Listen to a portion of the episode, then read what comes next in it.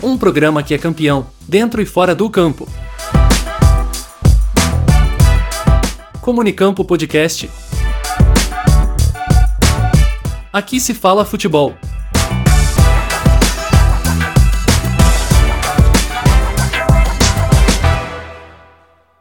Alô, alô, ouvintes do Comunicampo Podcast, aqui do Comunicampo Studios. Eu sou o Nicolas Killing, estou com ele hoje, Daniel Domingues, para mais um programinha, este que sai aí hoje à noite, na manhã, de amanhã.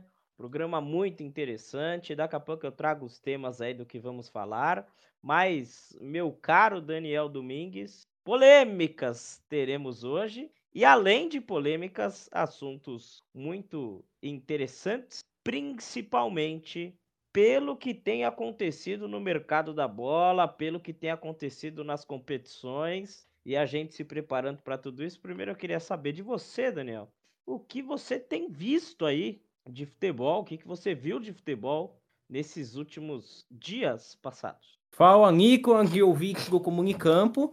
Final de semana bastante corrido, né, Nico? Com futebol, a gente teve as principais ligas europeias voltando, aí as ligas nacionais. Acompanhei Premier League, tive a oportunidade de acompanhar Arsenal e Nottingham Forest, 2 a 1 para a equipe do Arsenal, e o empate do Liverpool com a equipe do Chelsea por 1 a 1 e com um jogaço aí do final de semana.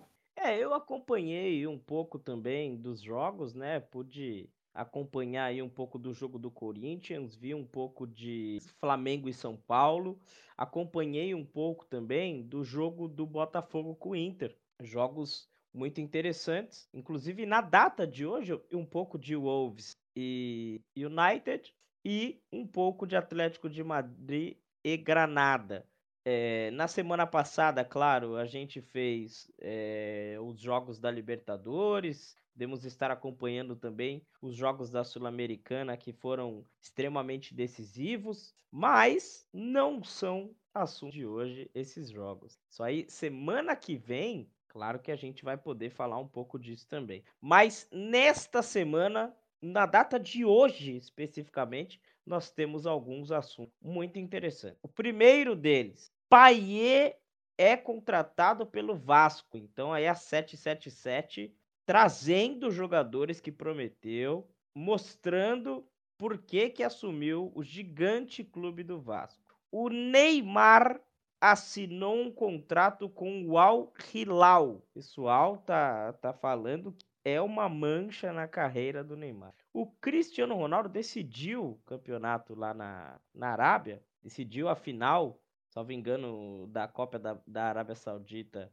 contra aí o Al Hilal também. Ele fez os dois gols e ele ficou pistola, porque ele não foi o MVP, não foi aí o melhor jogador.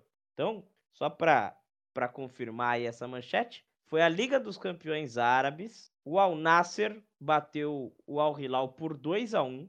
O gol do Al Hilal foi do Michael, o gol do, do time do Al Nasser, os dois foram aí do Cristiano Ronaldo, mais o prêmio de melhor jogador da partida foi pro Milinkovic Savic e o Cristiano Ronaldo ficou pistola.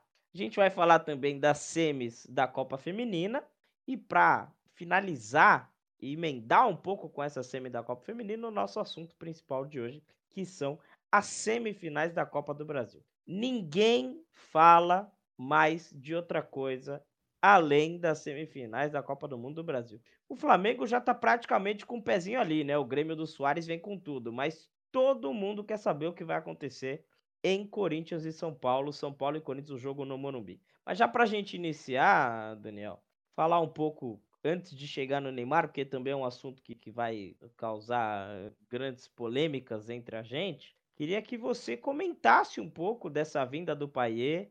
É, o Sampaoli e o Gerson foram duas pessoas que ajudaram muito o Paier a escolher vir jogar no Brasil e o quão bom seria para o Vasco, né? Antes da gente falar do quão bom seria para a carreira do Paier isso, ou será para a carreira do Paier, quão bom será para o Vasco ter o Paier. É, Nicolas, uma contratação muito curiosa, né? Eu particularmente estou bastante ansioso para ver o Paier aqui no futebol brasileiro, mas antes de eu dar minha opinião, até falar um pouquinho da, do currículo do Paier.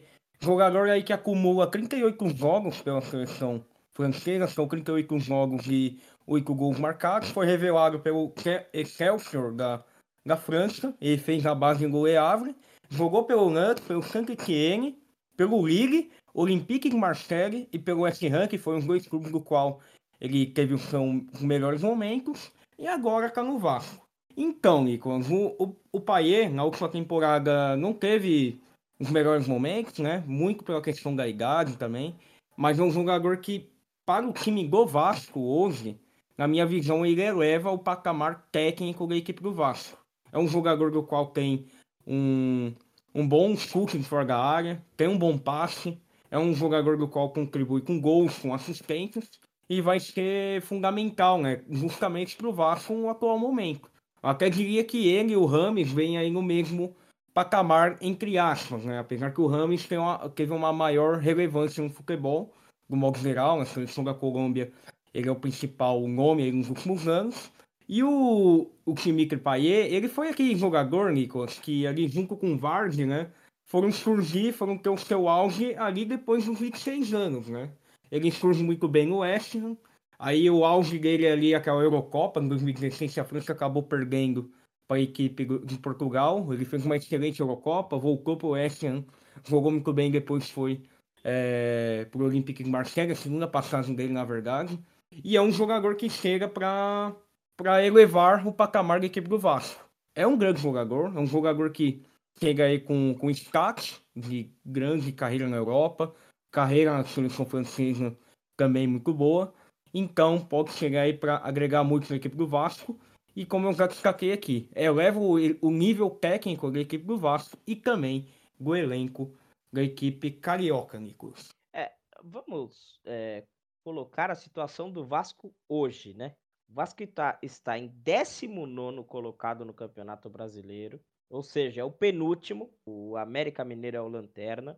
O Vasco só tem o Campeonato Brasileiro para jogar, tem 12 pontos. O primeiro da, da, da zona de rebaixamento, do Z4, é o Santos, que tem 18.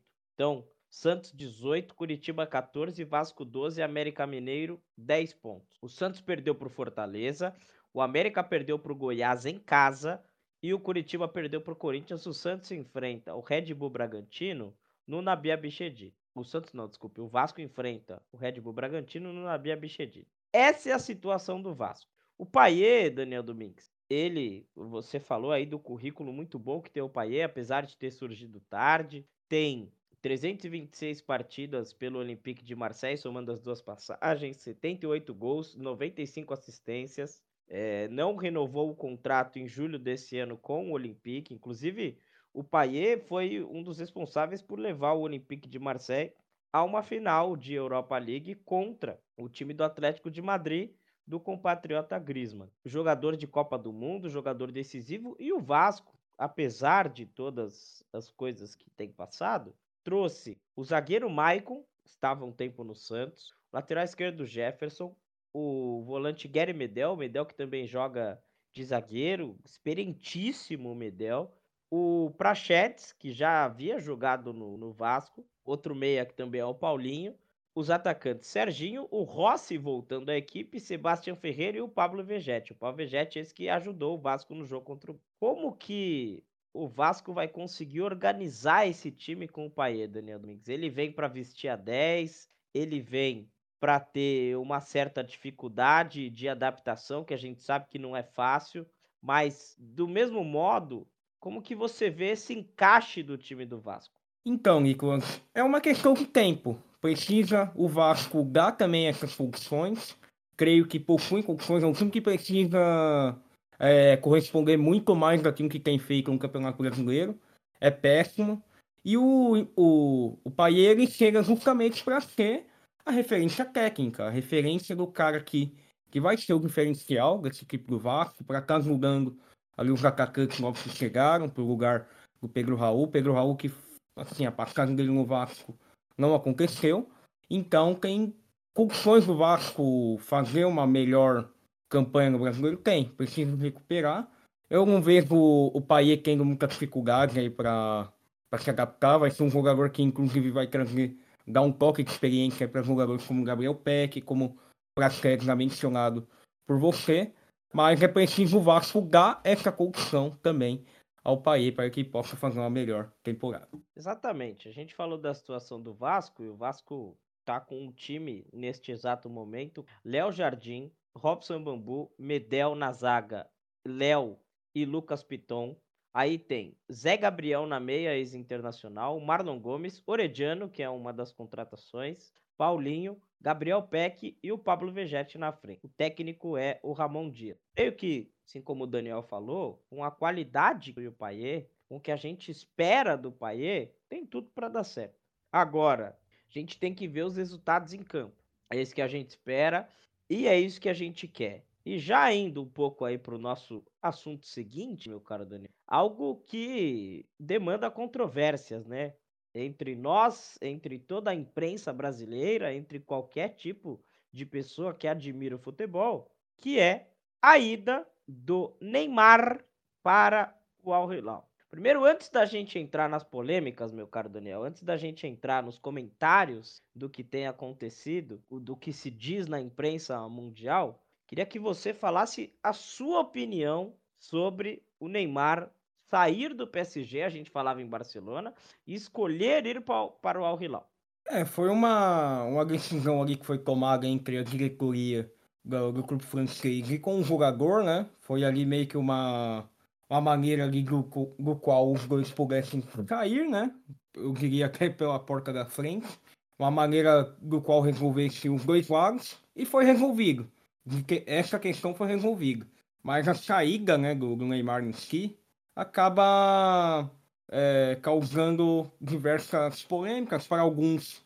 Ele deveria voltar ao Barcelona, foi especulado no Chelsea, uma coisa que a gente falou na semana passada. Mas uma das coisas, Nicolas, que a gente veio, sempre falou do Neymar nos últimos anos foi a questão da gestão de carreira também dele. Algumas decisões do qual ele não deveria ter tomado. Faltou um empresário de calibre para estar agenciando ali. E eu creio que isso fez também muita diferença para que esse tipo de decisão que foi tomada agora acabasse acontecendo. Né? A gente estava falando de um jogador que tinha mercado na Europa ali. Não sei se no Barcelona e poderia voltar.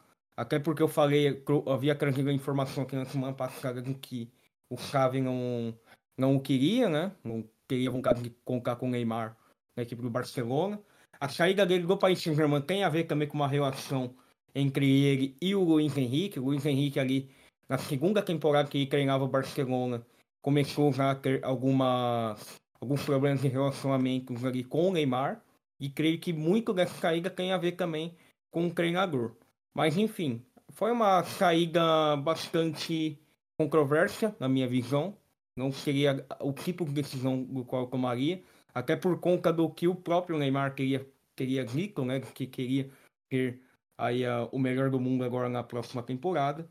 Mas indo para o Al Hilal é um pouquinho difícil pensar nessa coisa, Nicolas. Ouvi algumas pessoas falando que o Neymar está acabando com a carreira dele, está acabando com o que pode acontecer e com o que a gente espera do que aconteça, do que é esse futebol árabe, todas essas coisas, da forma que a gente analisa, né? Esse Então, meu primeiro pensamento é o seguinte: a Liga Árabe, o Al Hilal, tem jogadores excepcionais. A Liga Árabe está melhor, por exemplo, que o Campeonato Francês. Se a gente for contar a quantidade de jogadores que está, que foram, né, para a Liga Árabe, que foram jogar esta competição, a começar pelo Cristiano Ronaldo, a gente consegue enxergar como que está esta qualidade do Campeonato Árabe. Então, este é um dos motivos, eu acho bem cabível, inclusive, este motivo, para o Neymar escolher ir jogar nas Arábias. É, não acho que seja um rebaixamento do futebol do Neymar pelo simples fato dele ganhar mais dinheiro do que ele já ganha. Agora, se o Neymar, que é um jogador que representa a seleção brasileira, que representa o futebol brasileiro, que é a propaganda de tudo isso, que está com 31 anos e já foi campeão de Champions e fez uma Copa do Mundo pífia e não decide nada há muito tempo, ele está fugindo. Sabe onde que isso vai refletir, meu caro Daniel Domingos? Não sei se o senhor concorda comigo, mas isso vai refletir na seleção brasileira, no desempenho da seleção brasileira. O Neymar pode jogar o que for na Arábia. Claro que o campeonato está melhorando. Talvez seja até mais competitivo ele estar jogando na Arábia Saudita do que ele estar jogando no campeonato francês. Mas isso não vai ser competitivo para a seleção brasileira. Isso não vai refletir no peso que o Neymar tem na seleção brasileira que é ser o maior artilheiro da seleção com mais gols que ninguém mais, ninguém menos que o Pelé, só que o Pelé ganhou tudo e o Neymar não ganhou nada. Você ganhar Olimpíadas, você ganhar Copa América não é nada.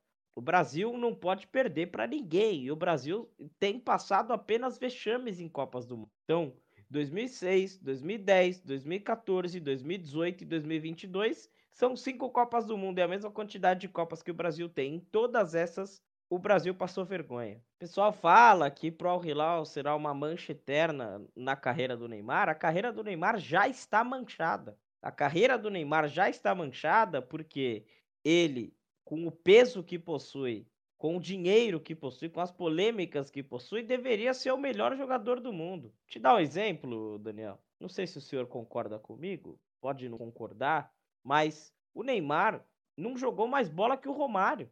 E o Romário é campeão de Copa do Mundo. O Neymar não jogou mais bola que o Romário, entendeu? E não vai jogar, porque ele escolheu esse tipo de coisa. Se, por um acaso do destino, o Romário não tivesse ganho a Copa do Mundo, a gente poderia concordar com o Neymar indo pro Al Hilal. Mas o Neymar, ele escolhe fugir de, dos momentos que se precisam dele. E apesar de, de toda a qualidade que vai ter o campeonato árabe agora, se um dia o Neymar quer ser melhor do mundo, esse dia não vai acontecer tão fácil. Exato, Nico. E, e muito a gente tem discutido isso desde quando ele foi para a equipe do Paris Saint-Germain. É, muito se fala também do qual foi um talento desperdiçado. Acho que esse talento ele já foi desperdiçado a partir do momento que ele sai do Barcelona, né? Vai para o Paris Saint-Germain ali pelo maior valor, né? De transferência da história. E muito se fala, ah, ele tem mais gol, mais participações de gols, né? na equipe do país Saint-Germain e, e número de assistentes tomados do que número de jogos. Mas é, um, é uma coisa que eu sempre falo, do que adianta você ter mais participações em gols e você não ter, né? Por exemplo, uma Champions League, você não ter é, as participações mais decisivas, a gente sempre falou do Neymar, da, de algumas eliminações do Paris Saint-Germain, do qual ele ficou afastado por lesão, e quando o time, enquanto o time estava sendo eliminado, ele estava aqui pulando o carnaval aqui no Brasil com a Anitta. Muitos vão se lembrar desse episódio que eu já, já comentei aqui no Comunicampo.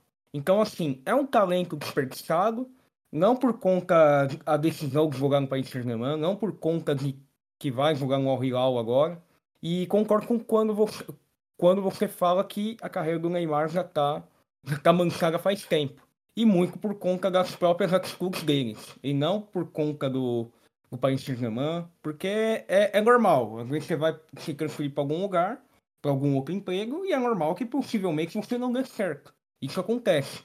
Mas é preciso também você ver as suas atitudes também. Então, o Neymar no Paris Saint-Germain não aconteceu. É um talento desperdiçado. A questão também de você não ter um bom gestor de carreira, um bom empresário, também ali, eu creio que fez a diferença também. Mas também muito se passa justamente pelas próprias atitudes do próprio Neymar, Nico. É, exatamente. Agora, Neymar indo pro Al Hilal, o Daniel Domingues contando um pouco que vai acontecer aí com o time árabe, com isso, com a próxima Copa. Ele vai jogar ali com o Jorge Jesus, o Al Hilal tem o Michael, o Al Hilal tem outros jogadores aqui, vou citar para você alguns jogadores que o Al Hilal tem, mas a gente pode ver pelo Michael, que marcou um gol, tem o grandíssimo Ruben Neves, ex-Overhampton, Koulibaly, ex-Chelsea, Milinkovic Savic, que é a gente vai falar daqui a pouquinho dele, e tem o Malcom. O Neymar fará uma, uma jogada aí com o Malcom, com o Michael, provavelmente vai ser esse o trio aí, o, a frente de ataque do time do Al Hilal.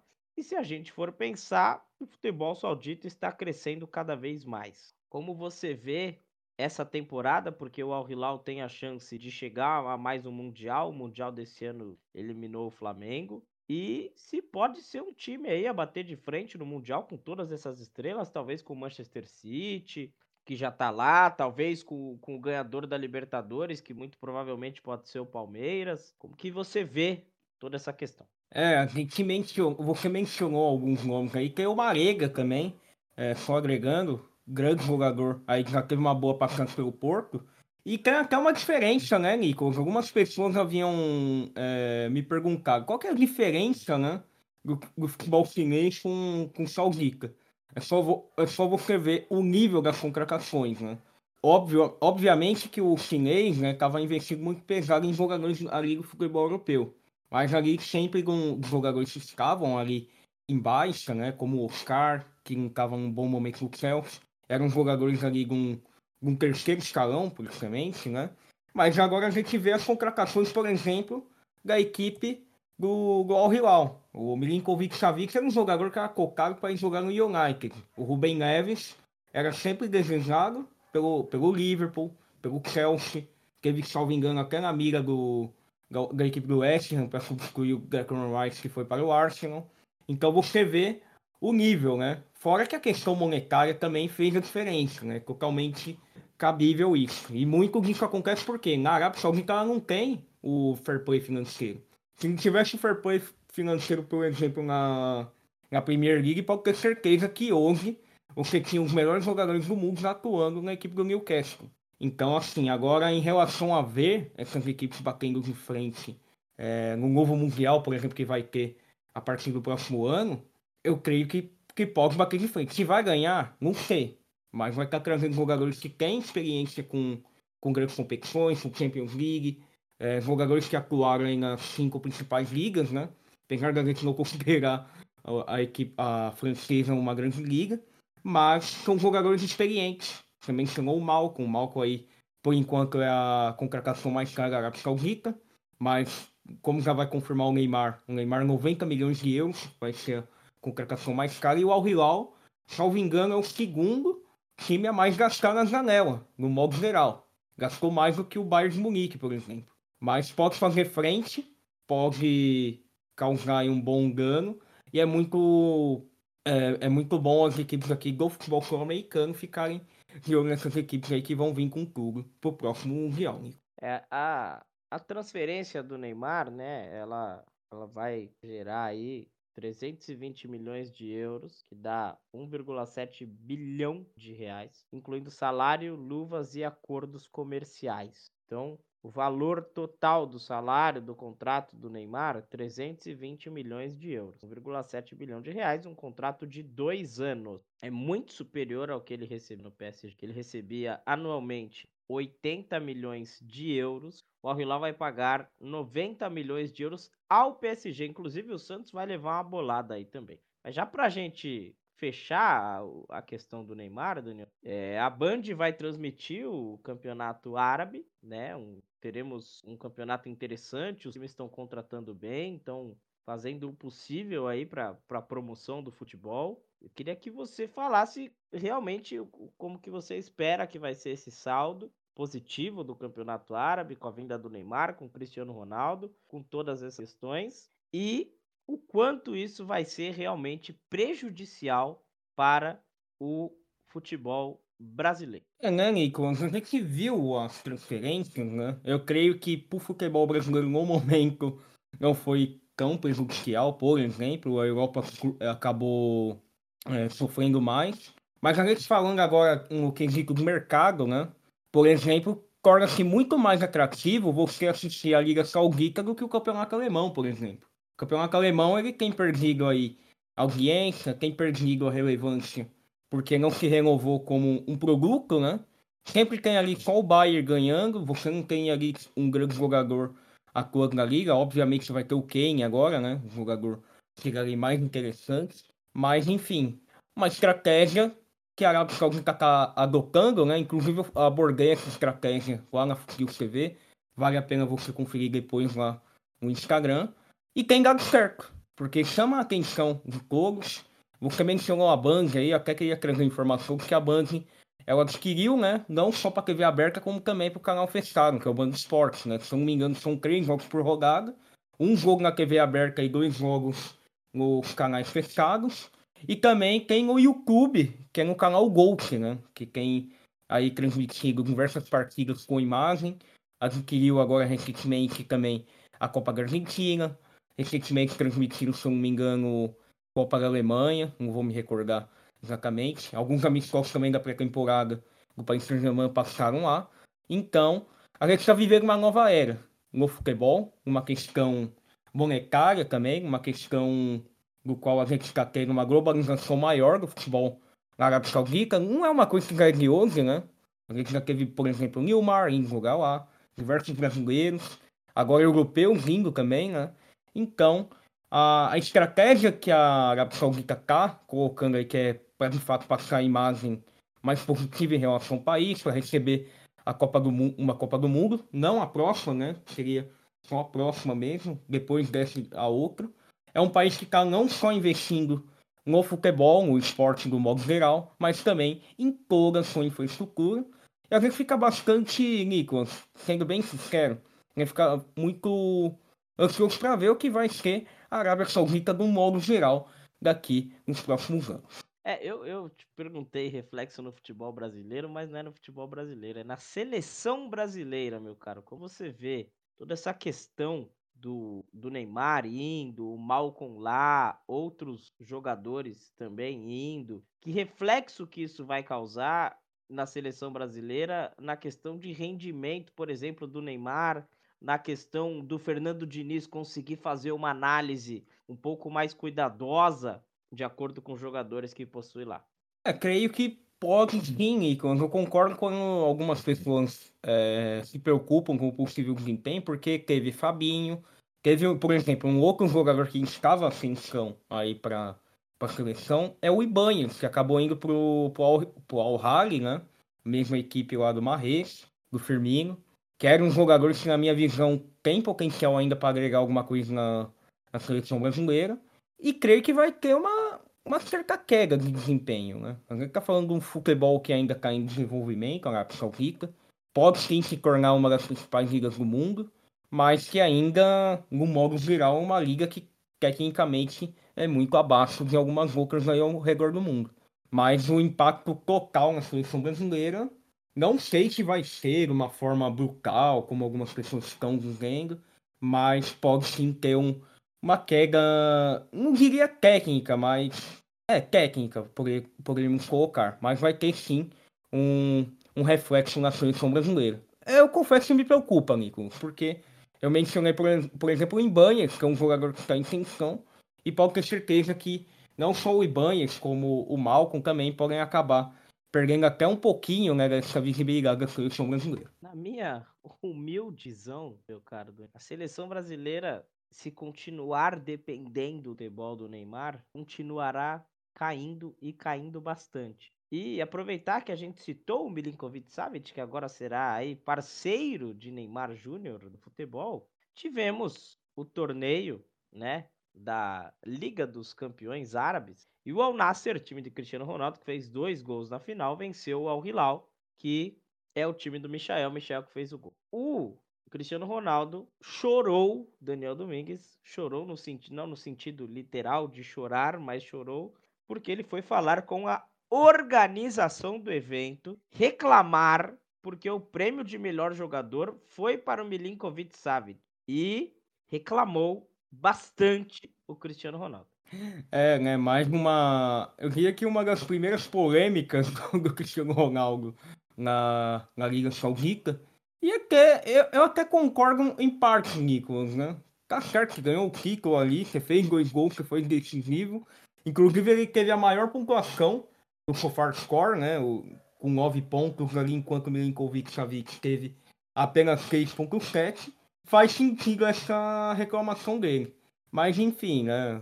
Eu, na minha visão, teria dado o melhor de campo ali pro Cristiano Ronaldo por conta. Não, não é questão a ah, se é fã do jogador. Conta justamente de ter decidido a parada para a equipe do Al Nasser. Aí é fato, né? Enquanto o Milinkovic Savic é um bom jogador, é, mas não, não teria merecido ali o, o prêmio de MVP da partida. Polêmicas, né, Nicolas? É só uma das primeiras das muitas que estão por vir no grande salguitão da massa. É, é algo polêmico, né? Algo que a gente analisa realmente uma grande polêmica, porque o Cristiano Ronaldo é, sempre quer esses prêmios, inclusive ele ele que fez, né, esse, os dois gols do título e é o que faz, né? Futebol árabe ter a visibilidade que tem agora. Se falar que não é o Cristiano Ronaldo, meu amigo, é brincadeira, né? É o Cristiano Ronaldo que faz essa, essa visibilidade ser levado ao mundo árabe. Assim como o Messi aumenta e muito a visibilidade da MLS. Pistolou o Cristiano Ronaldo, deu aquela choradinha, né, meu cara? E nisso o Milinkovic Savic ficou com o prêmio de melhor jogador e sem o agora. Não precisava o Cristiano Ronaldo fazer uma dessa, não precisava fazer uma choradeira dessa. E a gente vai entrando em um assunto polêmico também, que é uma semifinal antes de falar da outra semifinal mais polêmica ainda. A semifinal da Copa do Mundo Feminina. Isso mesmo, tá chegando na fase de semifinal. A Espanha bateu a Holanda por 2 a 1 aí no, nos acréscimos, nos acréscimos não, desculpe, na prorrogação. O, Japão, o Japão perdeu para a Suécia por 2 a 1. A Austrália bateu a França nos pênaltis e a Inglaterra bateu a excelentíssima seleção da Colômbia, que foi a única sul-americana sobrevivente até as quartas. Agora nós teremos uma campeã inédita na competição. Espanha e Suécia se enfrentam para uma vaga na final. A Austrália, que é uma das anfitriãs, assim como a Nova Zelândia, pega a Inglaterra.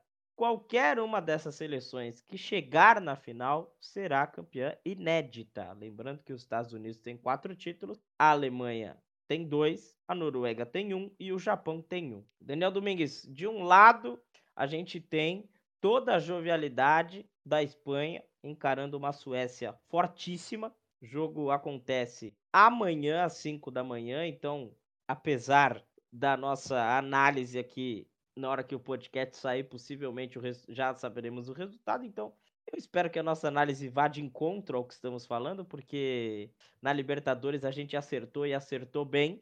E a Austrália enfrenta aí a Inglaterra na quarta-feira, às sete da manhã. É, Nico, aqui ouvi que comunicampo, uma Copa do Mundo Feminina, de um modo geral, Nico, com bastante surpresas, né? A Colômbia, por exemplo, chegando a primeira vez às quartas de final.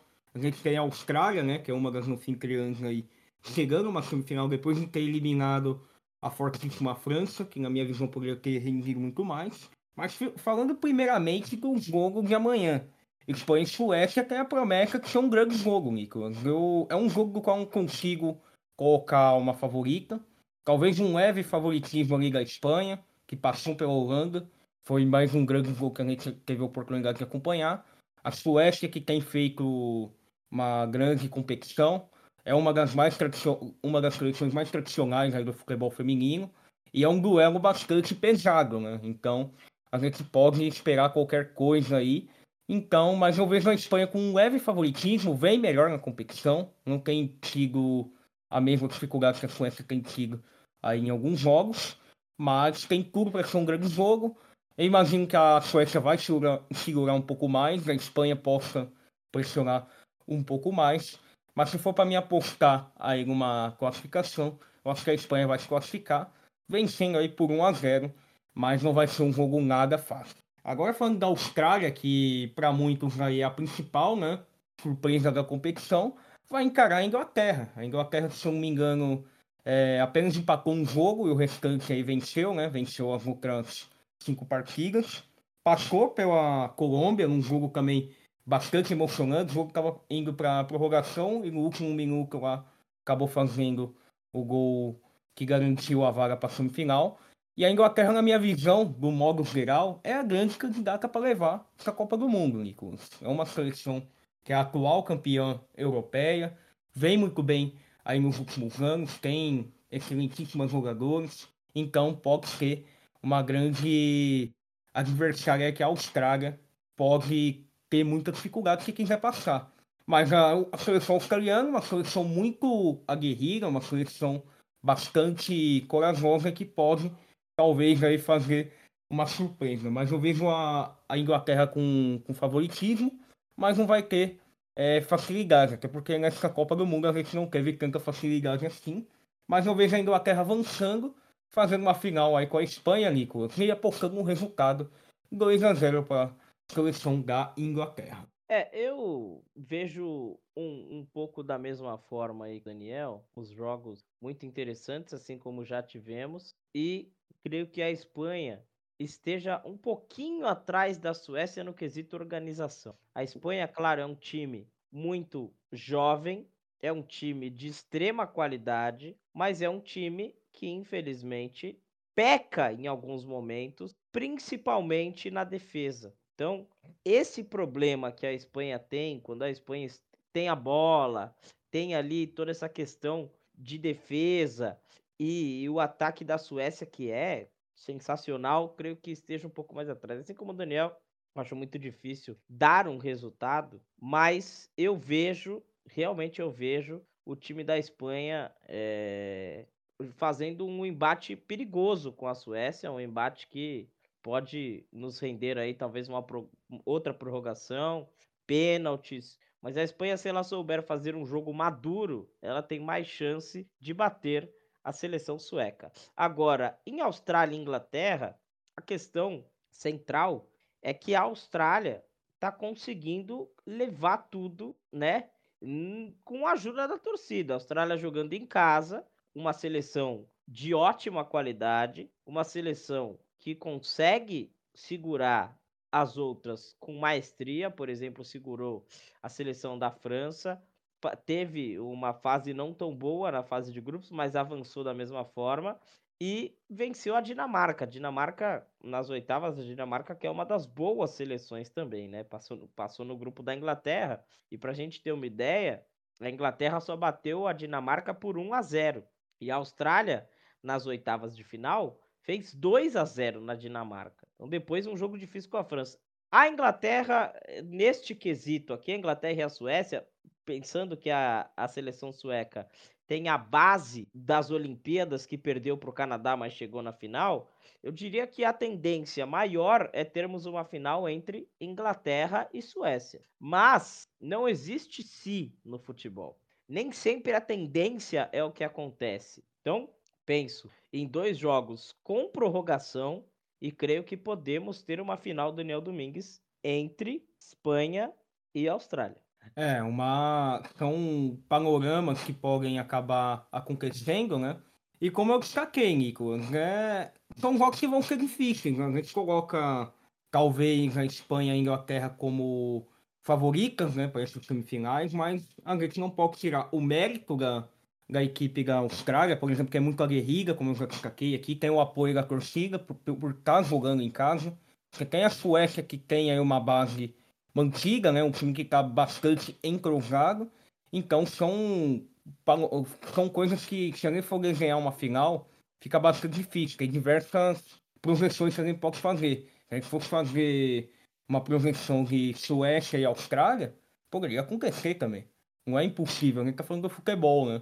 Então seria também um jogo interessantíssimo do qual a gente não conseguiria colocar uma candidata, uma favorita. Se a gente fosse ter uma Austrália e Espanha, eu creio que é a mesma coisa. Espanha e Inglaterra, a mesma coisa. Por aí vai. Então, são jogos do qual a gente pode aqui é, prever, né? A gente pode fazer uma prévia, mas fica muito difícil de cravar quem de fato vai fazer essa semifinal, que pode ter certeza, Nicolas, que será sensacional. E eu confesso que eu não, não vou dar o palpite de quem vai ser campeão. A gente vai esperar na próxima semana para ver quem vai ser a, a campeã inédita da Copa do Mundo feminina da FIFA. Esse é Daniel Domingues fugindo da raia, viu? O famoso fugindo da raia não quer falar quem que vai ser aí o campeão, mas passar para os nossos ouvintes, né, Daniel? As datas aí que a gente possui, né? É, as semifinais amanhã e no próximo dia, então dia 15 de agosto e dia 16 de agosto. É, eu acho o podcast, claro, que a gente sabe, sempre gosta de repetir isso, que é algo para se perdurar, para se ouvir em diversos momentos, e esse episódio vai se perdurar por muito tempo. Mas quando a pessoa daqui a alguns anos quiser ouvir o Neymar indo pro Al Hilal, quiser ouvir como que tava aí o panorama da, da Copa do Mundo Feminina, ele vai saber que eram nessas datas, que tudo estava acontecendo junto. Então o futebol está nos gerando este tipo de conteúdo. E a gente tem a disputa do terceiro lugar no sábado, às 5 horas da manhã. Então, perdedor da semifinal 1 contra a perdedora da semifinal 2. E a final no domingo, dia 20, no Estádio Olímpico de Sydney, às 7 horas da manhã. Análises feitas. Vamos lá, Daniel. Quem passa, Espanha ou Suécia? Espanha. Austrália ou Inglaterra? Inglaterra. Então, para Daniel Domingues, a final será Suécia, Espanha e Inglaterra. Para mim, a final será Espanha e Austrália. Então, discordamos aí por causa de um time. Mas é isso. E Daniel Domingues, estamos chegando aí à parte final do nosso podcast, mas não é a parte final final, é a parte que preparamos para este episódio especial. Nós temos duas semifinais de Copa do Brasil que irão ocorrer nesta semana, no mesmo dia. Então, no mesmo dia, teremos Cori... São Paulo e Corinthians no Morumbi. Jogo às sete e meia da noite, às 19 e no Maracanã, às nove e meia, teremos Flamengo e Grêmio. Nós vamos iniciar falando, meu caro Dani, de Flamengo e Grêmio. Mas antes de, antes, de, antes de falar do jogo, meu caro Daniel Domingues, eu queria saber do senhor, antes de citarmos os jogos, por que, que os dois jogos não ocorrem no mesmo horário? É, Nicolas, eu, eu, eu vejo isso justamente por uma questão de audiência, né? Eu acho que seria muito interessante você ter, por exemplo, as duas partidas em simultâneo. Não precisaria ser necessariamente no mesmo horário, mas talvez ali um em seguida do outro no mesmo dia deve ser dessa forma, mas na minha visão poderia ser muito bem os dois jogos no mesmo horário, para vocês até a definição ali já é, em simultâneo, mas é uma questão bastante polêmica e, e a gente sabe muito bem que a CBF acaba cedendo a uma certa emissora aí do qual não, nem vou mencionar aqui. É, o que acontece, só para os nossos ouvintes ficarem aí atentos, o jogo de ida na Neoquímica Arena e na Arena do Grêmio ocorreram em dias separados. Na terça-feira, dia 25 de julho, na Neoquímica Arena, às 9h30, o Corinthians bateu o São Paulo por 2 a 1 E na quarta-feira, dia 26 de julho, na Arena do Grêmio, também às 9h30, o Flamengo bateu o Grêmio por 2 a 0 Quando a CBF divulgou as datas dos segundos jogos, ela colocou ambos no mesmo dia. Inclusive, é, ocorre uma dissonância entre os torcedores, por exemplo, eu falando com um amigo São Paulino, dizendo, ô, quarta-feira tem a semifinal da Copa do Brasil. O cara fala, não, mas o jogo é terça, outro jogo foi terça. Não, o CBF colocou os dois jogos para o mesmo dia. Então, o, o, no Morumbi e no Maracanã. O que, que acontece que foi fruto aí da reclamação dos São Paulinos com muita razão, mas a questão aí, é, eles, eles falaram que o Corinthians estava sendo. É, estava tendo uma vantagem por jogar às nove e meia da noite e o São Paulo uma desvantagem de fato para os torcedores chegarem no Morumbi às sete e meia. Mas a questão não é uma escolha do Corinthians. Teremos temos, né, em São Paulo torcidas únicas. Então, neste jogo no Morumbi, assim como foi na Neoquímica Arena, apenas torcida do São Paulo. Apenas torcida do São Paulo Futebol Clube.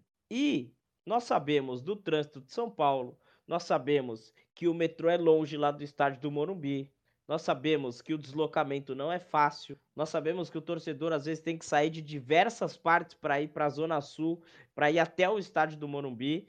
E realmente um jogo sete e meia da noite no estádio do Morumbi não é fácil. Então o jogo sendo do streaming da Amazon ou sendo da Rede Globo, tem que haver um consenso. Sete e meia é um horário difícil que fizesse o jogo às oito, fizesse o jogo às nove, mas sete e meia é um horário complicado. Realmente o São Paulo está sendo prejudicado nessa questão do horário.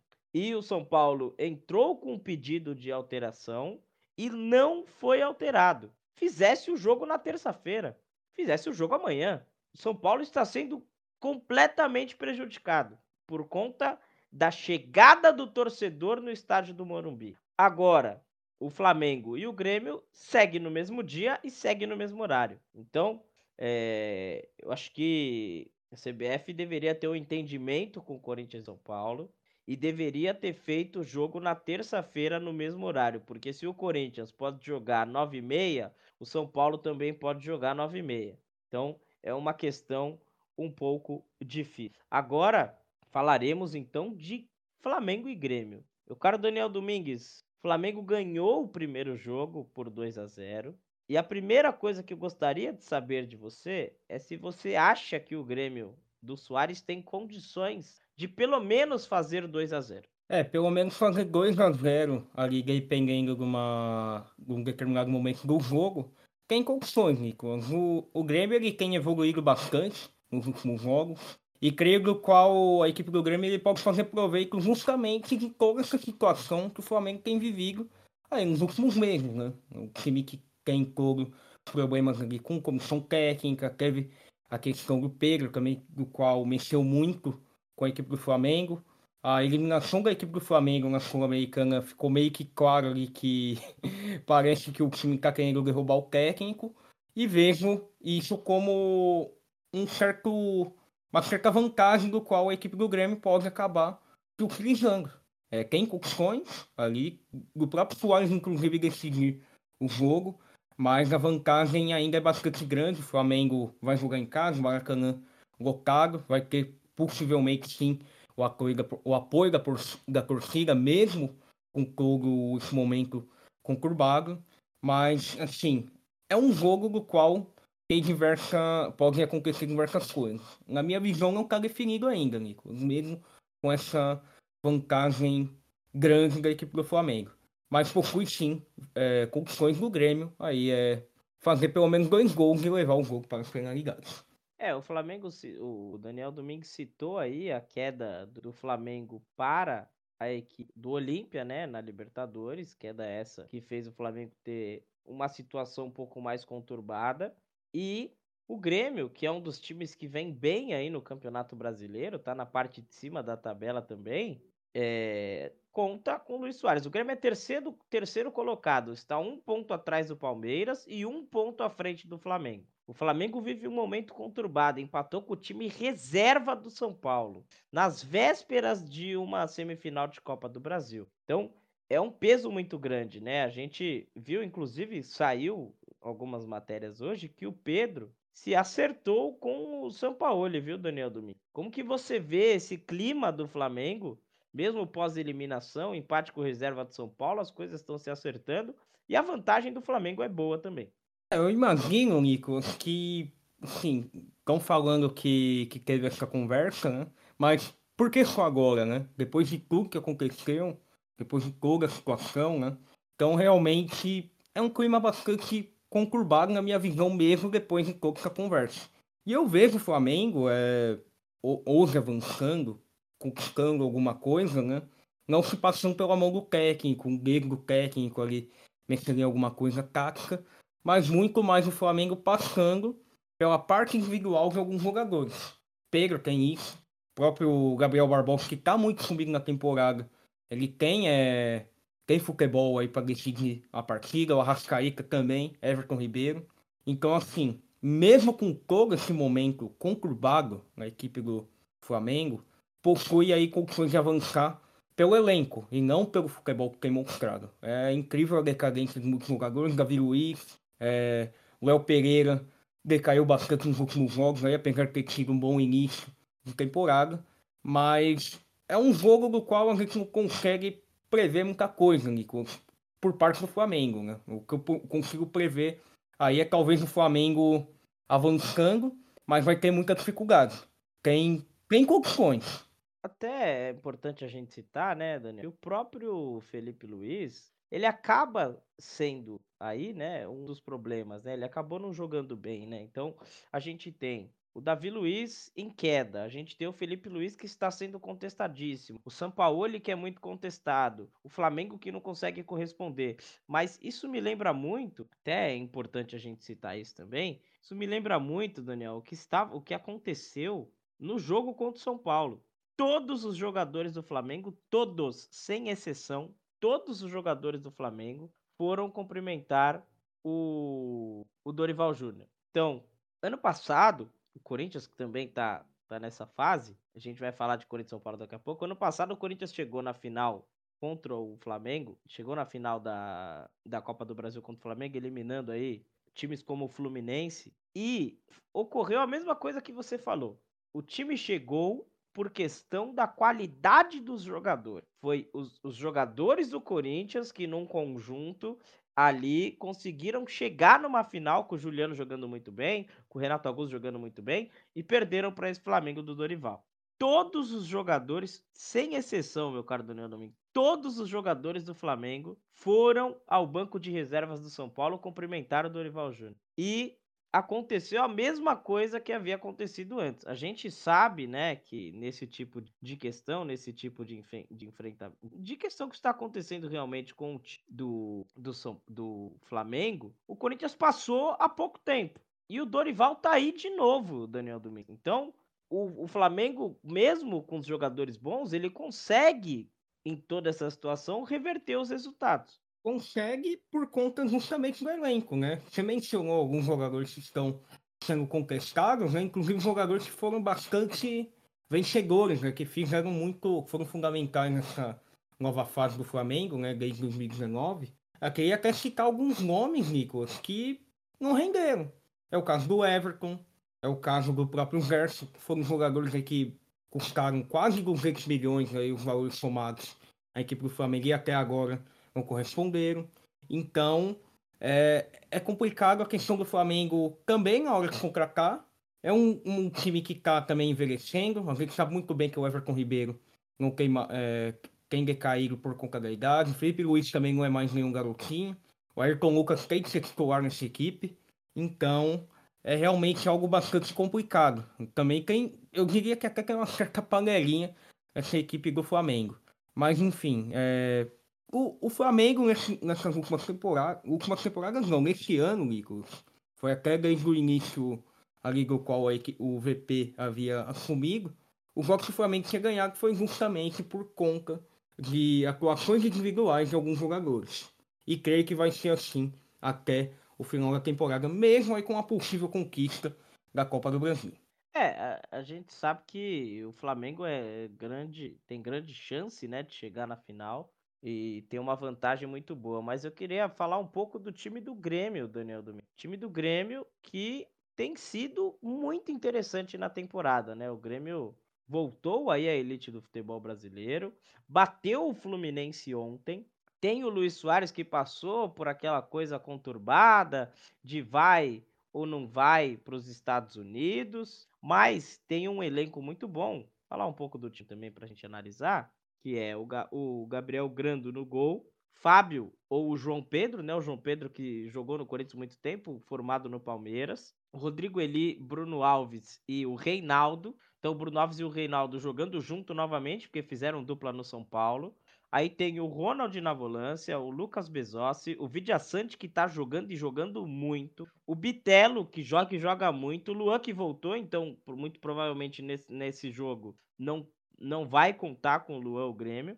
O Ferreirinha, que o Corinthians fez uma proposta gigantesca. Gustavo Martins, que é um zagueiro da base também. Aí tem o João Pedro Galvão, que é mais jogador da base. O PP e o Luiz Soares. Ainda tem no banco jogadores que entram às vezes, que é o Kaique, o Natan, o Cuiabano lateral esquerdo, o Mila que é volante, o Natan, o Iturbe, que foi recém-contratado, e o André o Renato Gaúcho está conseguindo extrair o suco desse time, né, Daniel Domingues? Está conseguindo, é uma equipe que também se reforçou, Nico, com, com um atacante italiano, né, só que é naturalizado, ele é brasileiro, que é o João Pedro. Teve uma grande passagem pelo cara, ele estava na equipe do Fernebach, chegou por empréstimo na equipe do Grêmio, e é um jogador que chega até aí para somar e agregar ainda mais, ali para fazer essa troca ali, vezes Soares tá saindo, um aguento 90 minutos, entra aí o João Pedro para dar um ritmo a mais, um jogador também muito interessante. E desses, né, a gente teve, por exemplo, o Rodrigo Eli, que voltou ao futebol brasileiro, fez uma, a maior parte do futebol profissional na Europa, também foi um reforço na minha visão interessante para compor esse elenco. E foi um Grêmio que no início do brasileiro ali, do qual a gente não botava tanta expectativa. E nos últimos jogos aí tem demonstrado algo muito algo muito interessante. Alguns jogadores que passaram a render o que não estava rendendo. O Vila Santos talvez seja o maior exemplo. Então, assim, é bastante interessante a equipe do Grêmio, eu confesso. Mas é um time que precisa se qualificar ainda mais se quiser, né, Nicolas, buscar é, algum título maior, talvez uma Copa do Brasil, talvez aí para ter uma sequência melhor no Campeonato Brasileiro. Mas o Renato aí tem demonstrado um bom trabalho e tem tirado é, leite, leite de pedra, né, o Nico? Costuma falar essa equipe do, do, do Grêmio. Exatamente, eu concordo, viu, que o Renato Gaúcho tá tirando leite de pedra. Esse time do Grêmio acaba não sendo tudo isso, né? A gente sabe que não é tudo isso, mas é uma equipe forte, é uma equipe que está à frente do Flamengo no Campeonato Brasileiro, então faz um brasileirão sensacional o time do Grêmio. É realmente muito bom. O Luiz Soares acaba sendo aí é, essa grande peça, né? Esse grande nome que a gente vê acontecer no time do, do Grêmio. E tem alguns outros jogadores, como o PP, o Bitelo, agora o Luan que tá voltando.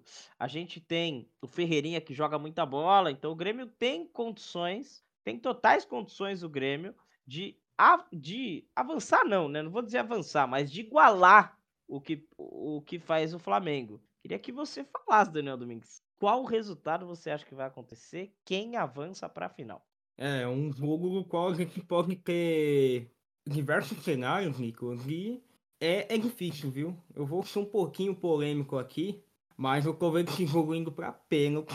O Grêmio fazendo aí pelo menos 3 a 1 Vamos, o Flamengo vai fazer pelo menos um golzinho aí. E eu tô vendo que o Grêmio pode muito bem avançar aí pra final da Copa do Brasil. E eu, e eu acho que eu já vou prever aqui a queda do São Paulo na próxima. Aí nessa semana, Nico. Olha, esse é Daniel Domingues, hein? Disse que o Grêmio vai avançar. Eu acredito também, viu, Daniel? Eu acredito. É... Não tanto, viu? Não, não tô com aquela fé no time do Grêmio, aquela, nossa, o Grêmio vai ganhar de qualquer forma, de qualquer jeito, de qualquer maneira. Mas eu acredito que tem condições, tem totais condições o time do Grêmio de realmente avançar de fase em cima do Flamengo. É... Mesmo que seja ali nos pênaltis, mesmo que seja desse tipo a classificação, eu acho que o Grêmio, o Renato consegue moldar dessa forma o time do Grêmio. E agora a gente vai, meu caro Daniel Domingues, para o assunto, mais assunto possível que poderemos falar na noite de hoje, que é o que todo mundo fala, né? Porque quando saiu do. Quando acabou a estreia do Rames Rodrigues, ele falou: o que aconteceu aqui, aconteceu. A gente estava com o time reserva, foi bem, conseguiu o empate, o Lucas fazendo gol. Agora, o negócio, o negócio, o bicho pega, o bicho acontece mesmo de verdade na quarta-feira contra o Corinthians. O São Paulo vem com força total, Daniel Domingo. O São Paulo vem com Rames, Lucas, e eu queria que você, analisando o time do São Paulo, falasse um pouco da baixa do Luciano. Ainda mais nesse momento mais, é, mais decisivo que o São Paulo precisa, né, Nico? Tem, por exemplo, mais para frente sul-americana, mas o jogo da próxima dessa semana é o que pode definir o que vai ser o São Paulo por restante da temporada também. Obviamente, vai contar com reforço de peso aí como o Rames, vai contar com o Lucas que fez gol na última partida. São jogadores que podem aí fazer a diferença, mas que não estão ainda no seu melhor ritmo, né? O Ramos ainda precisa estar no melhor ritmo físico, por exemplo. Aí o Lucas, por mais que tenha entrado bem, ainda vai tentar ali é, se encaixar nesse equipe de São Paulo. São Paulo, mesmo com essa base do Luciano, Nicolas, possui condições de estar avançando. É, não creio que é favorito, favoritaço, igual algumas pessoas estão colocando. Possui condições porque tem um Caleri que às vezes não aparece muito no jogo, mas que em uma bola acaba decidindo a parada para a equipe de São Paulo. E é um jogo que tem diversos cenários aí. Então São Paulo vai precisar jogar bola para avançar contra a equipe do Corinthians. O Corinthians também não vai. É, creio que o Corinthians não vai se entregar, mesmo jogando no Morumbi. E é, é, importante a gente falar disso, que o São Paulo realmente vai fazer uma festa muito grande. Mas como que você vê essa organização do, do São Paulo? Como que você tem visto esse espaço que vai jogar o Lucas? Se o Lucas vem realmente para o lugar do, do Luciano, ou se o Juan vai começar, porque o Caleri agora volta também. Então, como que você vê esse time do São Paulo, com esse tanto de estrela, como que o Dorival vai ter, vai controlar isso? Como que o Dorival vai conseguir fazer com que isso aconteça? É, tem que colocar funções de fazer com que dê certo, né? É um, são jogadores que vieram para qualificar ainda mais. E eu imagino que o Lucas, o Nicolas, deve começar como titular. É, eu imagino que o Juan deve assumir aí o lugar, mesmo estando é, aí mais entrosado com essa atual equipe. Mas eu vejo o Lucas agregando muito mais, não por conta de ser um jogador é, muito mais qualificado, né, para assumir esse lugar, diria até mais qualificado do que o próprio Luciano, né. Mas eu até diria que teria uma certa dificuldade, não é uma posição do qual eu vejo o Lucas rendendo da mesma forma que rende, né, atuando pelos lados, mas que acaba sendo interessante, né, ele pode ser ali um, um bom parceiro de ataque para o Caleri. E em breve, né, vamos ver aí como que vai ser esse time. Eu, eu particularmente, eu estou bastante curioso para ver como que vai ser esse time aí com, com Caleri, Luciano e Lucas aí fazendo esse trio de ataque da equipe de São Paulo. É, o, o Luciano tá fora desse jogo, né? O Luciano não joga contra o Corinthians. O Luciano, ele acabou aí chutando a bandeirinha no primeiro jogo, né? Depois que fez o gol, o Luciano, ele chutou a bandeirinha. Juvenil. Não, não, né, não, não está nesse jogo. Inclusive, isso foi outra polêmica, né? Porque logo depois de tudo isso que aconteceu, meu caro Daniel Domingo, houve isso no jogo entre São Paulo e Atlético Mineiro. O Pabon foi lá e chutou a bandeirinha. E aí os jogadores do São Paulo foram lá e reclamaram e reclamaram muito, falando que o Pabon não tinha que fazer isso, que isso não se faz e, e tudo mais, e aquela choradeira de sempre. Mas quando a, a questão aconteceu com o Luciano, a mesma coisa, reclamaram do Luciano ter tomado o cartão e o Luciano está fora desse jogo. O Daniel Domingues, o quanto perde o São Paulo sem o Luciano? Eu diria que perde bastante, né? Porque a gente está falando, Nico, de um jogador do qual é muito importante ali, né? Pro, pro Caleri, por exemplo. O Caleri é um jogador do qual não, é, não tem uma velocidade absurda, é um jogador muito mais área, né? O Luciano ali sempre jogando um pouco mais ali como um atacante, porque é um jogador que está mais entrosado ali com o Caleri. Mas, assim, é... até queria fazer um comentário em cima disso é, que ocorreu lá no jogo da ida. É, para mim foi um respeito do Luciano e, assim, é merecido, Nicolas, ele tá de fora. Desse jogo de volta. E o São Paulo aí, que engraçado, se não quer que o Atlético Mineiro ou o outro adversário faça o que fizeram aí no último jogo do, do brasileiro, né, na semana passada, que acabou perdendo, então não faça igual, ainda mais um rival que, que, que revelou, Luciano, porque assim, é, eu diria, Nicolas, que acabou até sendo uma ingratidão. O, o Luciano, o que o Corinthians ofereceu pro Luciano, né, realmente, né, o Luciano, ele surgiu no do Corinthians. Quem falar que não, não acompanhou a carreira do Luciano. Concordo que o Luciano é um bom jogador. Diria um bom jogador no sentido de, nos clubes que ele defende, ele joga bem. O pessoal fala que ele não jogou bem no Grêmio, mas no Fluminense ele jogou muita bola. E é um jogador interessante, o Luciano. É um jogador que, se a gente analisar realmente, é, pode render boas coisas ao time do São Paulo e acaba sendo um jogador que o São Paulo perde, né? A gente falar das escalações do primeiro jogo, o São Paulo veio com Rafael, Rafinha, Arboleda, Lucas Beraldo e Caio Paulista. Lembrar que o Caio Paulista se machucou, então quem joga é o Wellington. Aí tem Pablo Maia, Alisson, acho muito difícil o Alisson perder essa vaga. Tem Michel Araújo, Rodrigo Nestor, Jetson Mendes, isso aí é o decorrer do jogo, o Nestor havia machucado, né? Voltou agora. Wellington Rato, o Luciano que não jogou, entrou o David, o Caleri que volta, né? Saiu logo no comecinho, e o Juan. Tem ainda o Jandrei, Natan Gomes, Diego Costa, o Wellington que vai jogar com certeza, o Luan, Rodriguinho e o Alexandre Pato. Quem que pode ser a diferença desse time do São Paulo, Daniel? Contando que tem aí o Lucas, e o Rames Rodrigues para entrar, ainda tem o Alexandre Pato, hein? Ah, ô Nico, eu confesso que eu fico.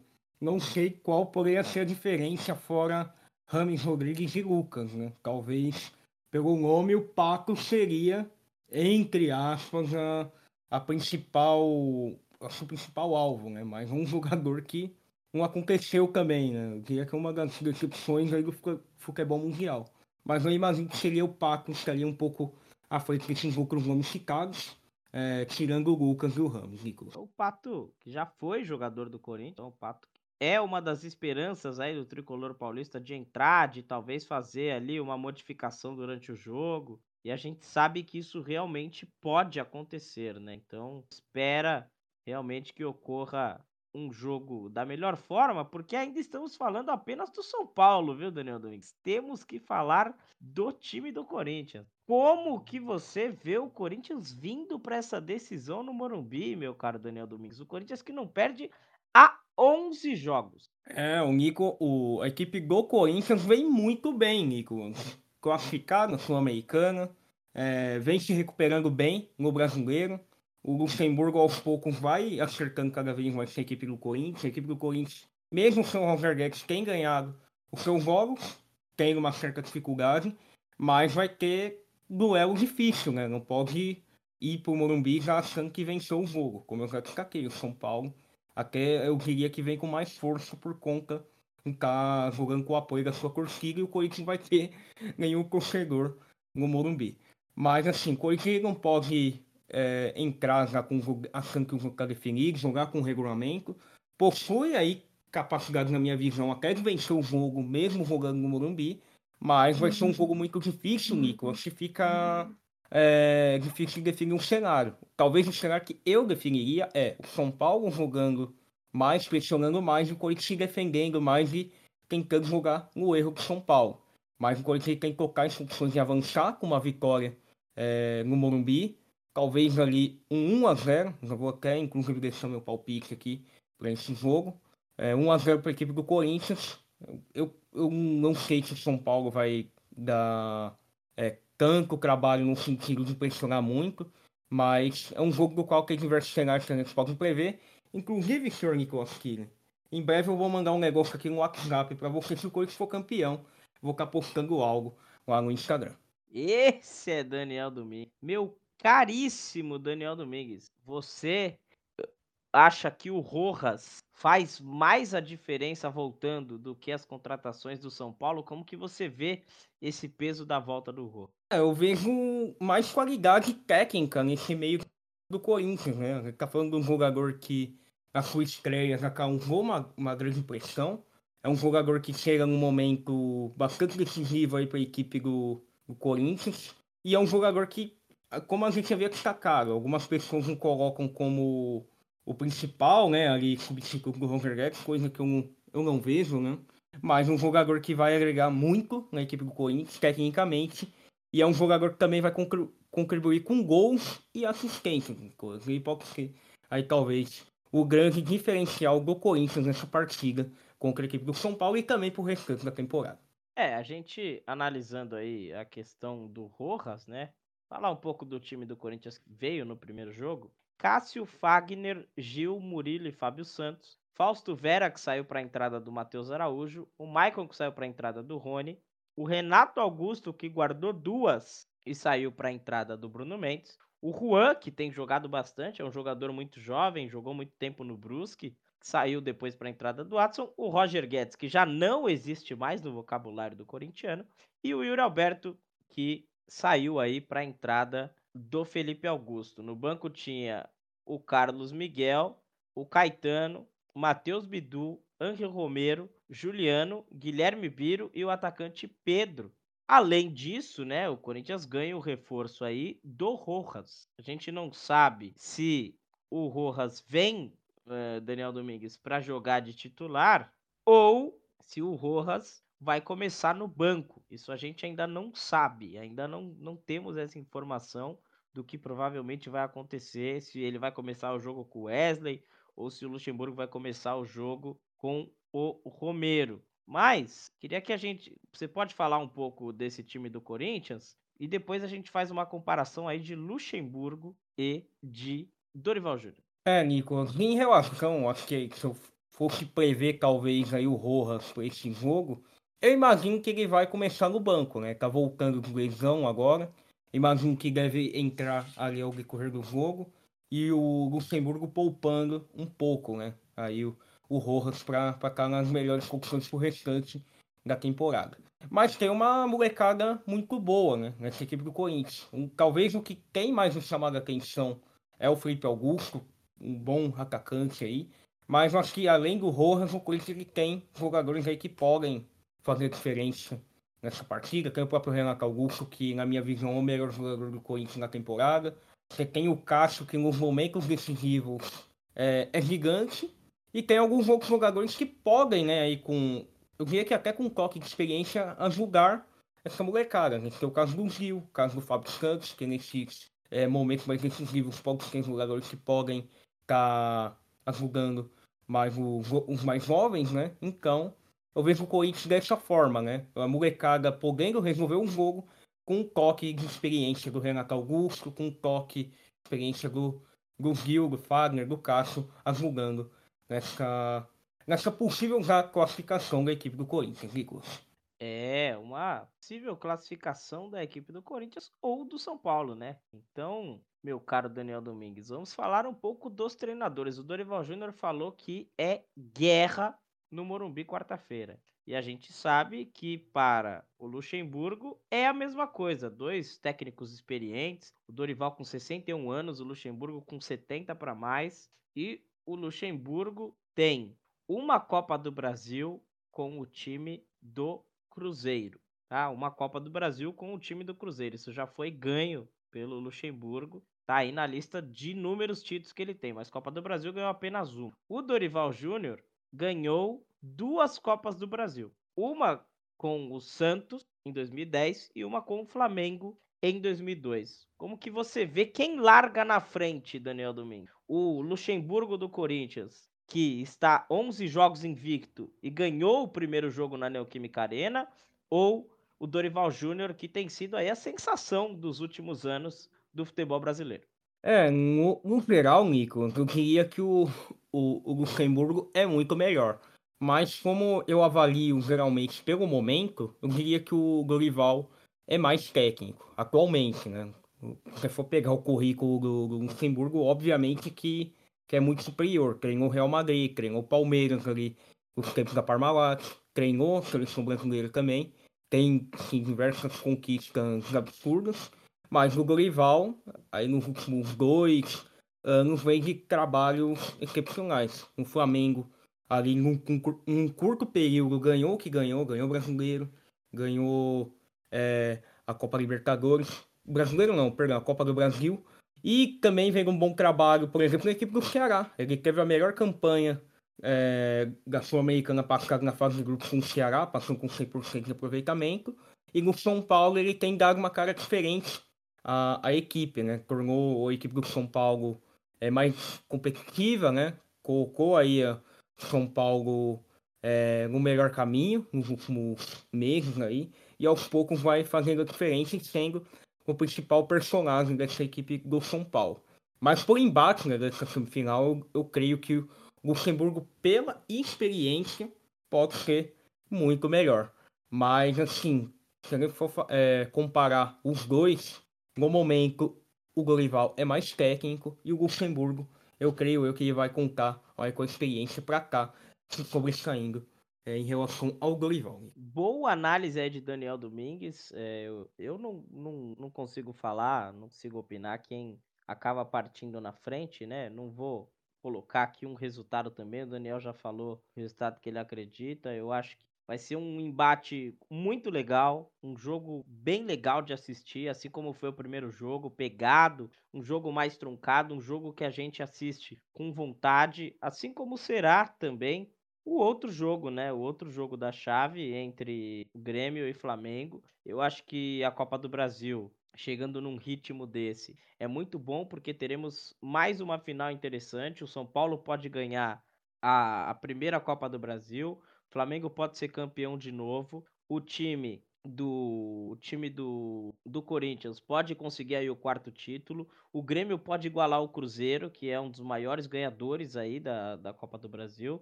Então eu acho extremamente interessante a gente ver como as equipes estão se reinventando para jogar a Copa do Brasil, que é uma competição muito importante e que tem uma premiação muito boa. Então, de, dessa forma, de forma bem ampla mesmo, a gente analisando o que acontece na Copa do Brasil, eu acho que é muito interessante. Daniel, meu cara, a gente falou aí de Copa do Brasil, falamos de Copa do Mundo Feminina, falamos de Cristiano Ronaldo, Paier, Neymar, e eu queria que você desse as suas considerações finais. É, meu caro amigo Nico, programa bastante polêmico, a gente falou bastante do mercado da bola, falamos de Neymar, falamos também aí da Copa do Brasil, semana muito decisiva com Flamengo e Grêmio, São Paulo e Corinthians, então tem muita coisa para acontecer, Copa Feminina também pegando fogo, chegando na reta final. Tivemos um programa bastante produtivo, Nico, e na semana que vem estaremos de volta aqui e se Deus quiser, Klaus Simões vai estar reforçando nós é, com a gente aqui no Comunicampo em breve. Ele estará de volta. O chefinho Klaus Simões, Nikoski. Exatamente, né? Daqui a pouco o Klaus Simões está de volta aí para comandar o podcast com a gente. Eu agradeço muito ter Daniel Domingues aqui. Mais uma vez a gente fazendo aí um excelentíssimo programa, trazendo toda essa qualidade de confrontos, de tudo que tem acontecido para você, ouvinte do Comunicampo. Não se esqueça, Comunicampo Podcast, toda semana. Só você ir lá no seu agregador de áudio e escrever Comunicampo, já estão lá todos os episódios. E, além disso, meus caros, arroba Live Comunicampo no Instagram e arroba Comunicampo no YouTube. Você que chegar neste podcast, tem vontade de falar futebol, tem vontade de comentar, de narrar, de participar de uma transmissão, entre em contato com a gente ou no LinkedIn do Comunicampo, só digitar lá no LinkedIn Comunicampo, ou no Live Comunicampo no Instagram. É só entrar em contato com a gente, vem fazer o nosso podcast, vem fazer jogos com a gente e a gente espera o seu contato aí para a gente conseguir fazer isso da melhor forma possível. Agradeço, Daniel Domingues, em mais um programa. Estamos juntos e misturados. Um programa que é campeão, dentro e fora do campo. Comunicampo Podcast. Aqui se fala futebol.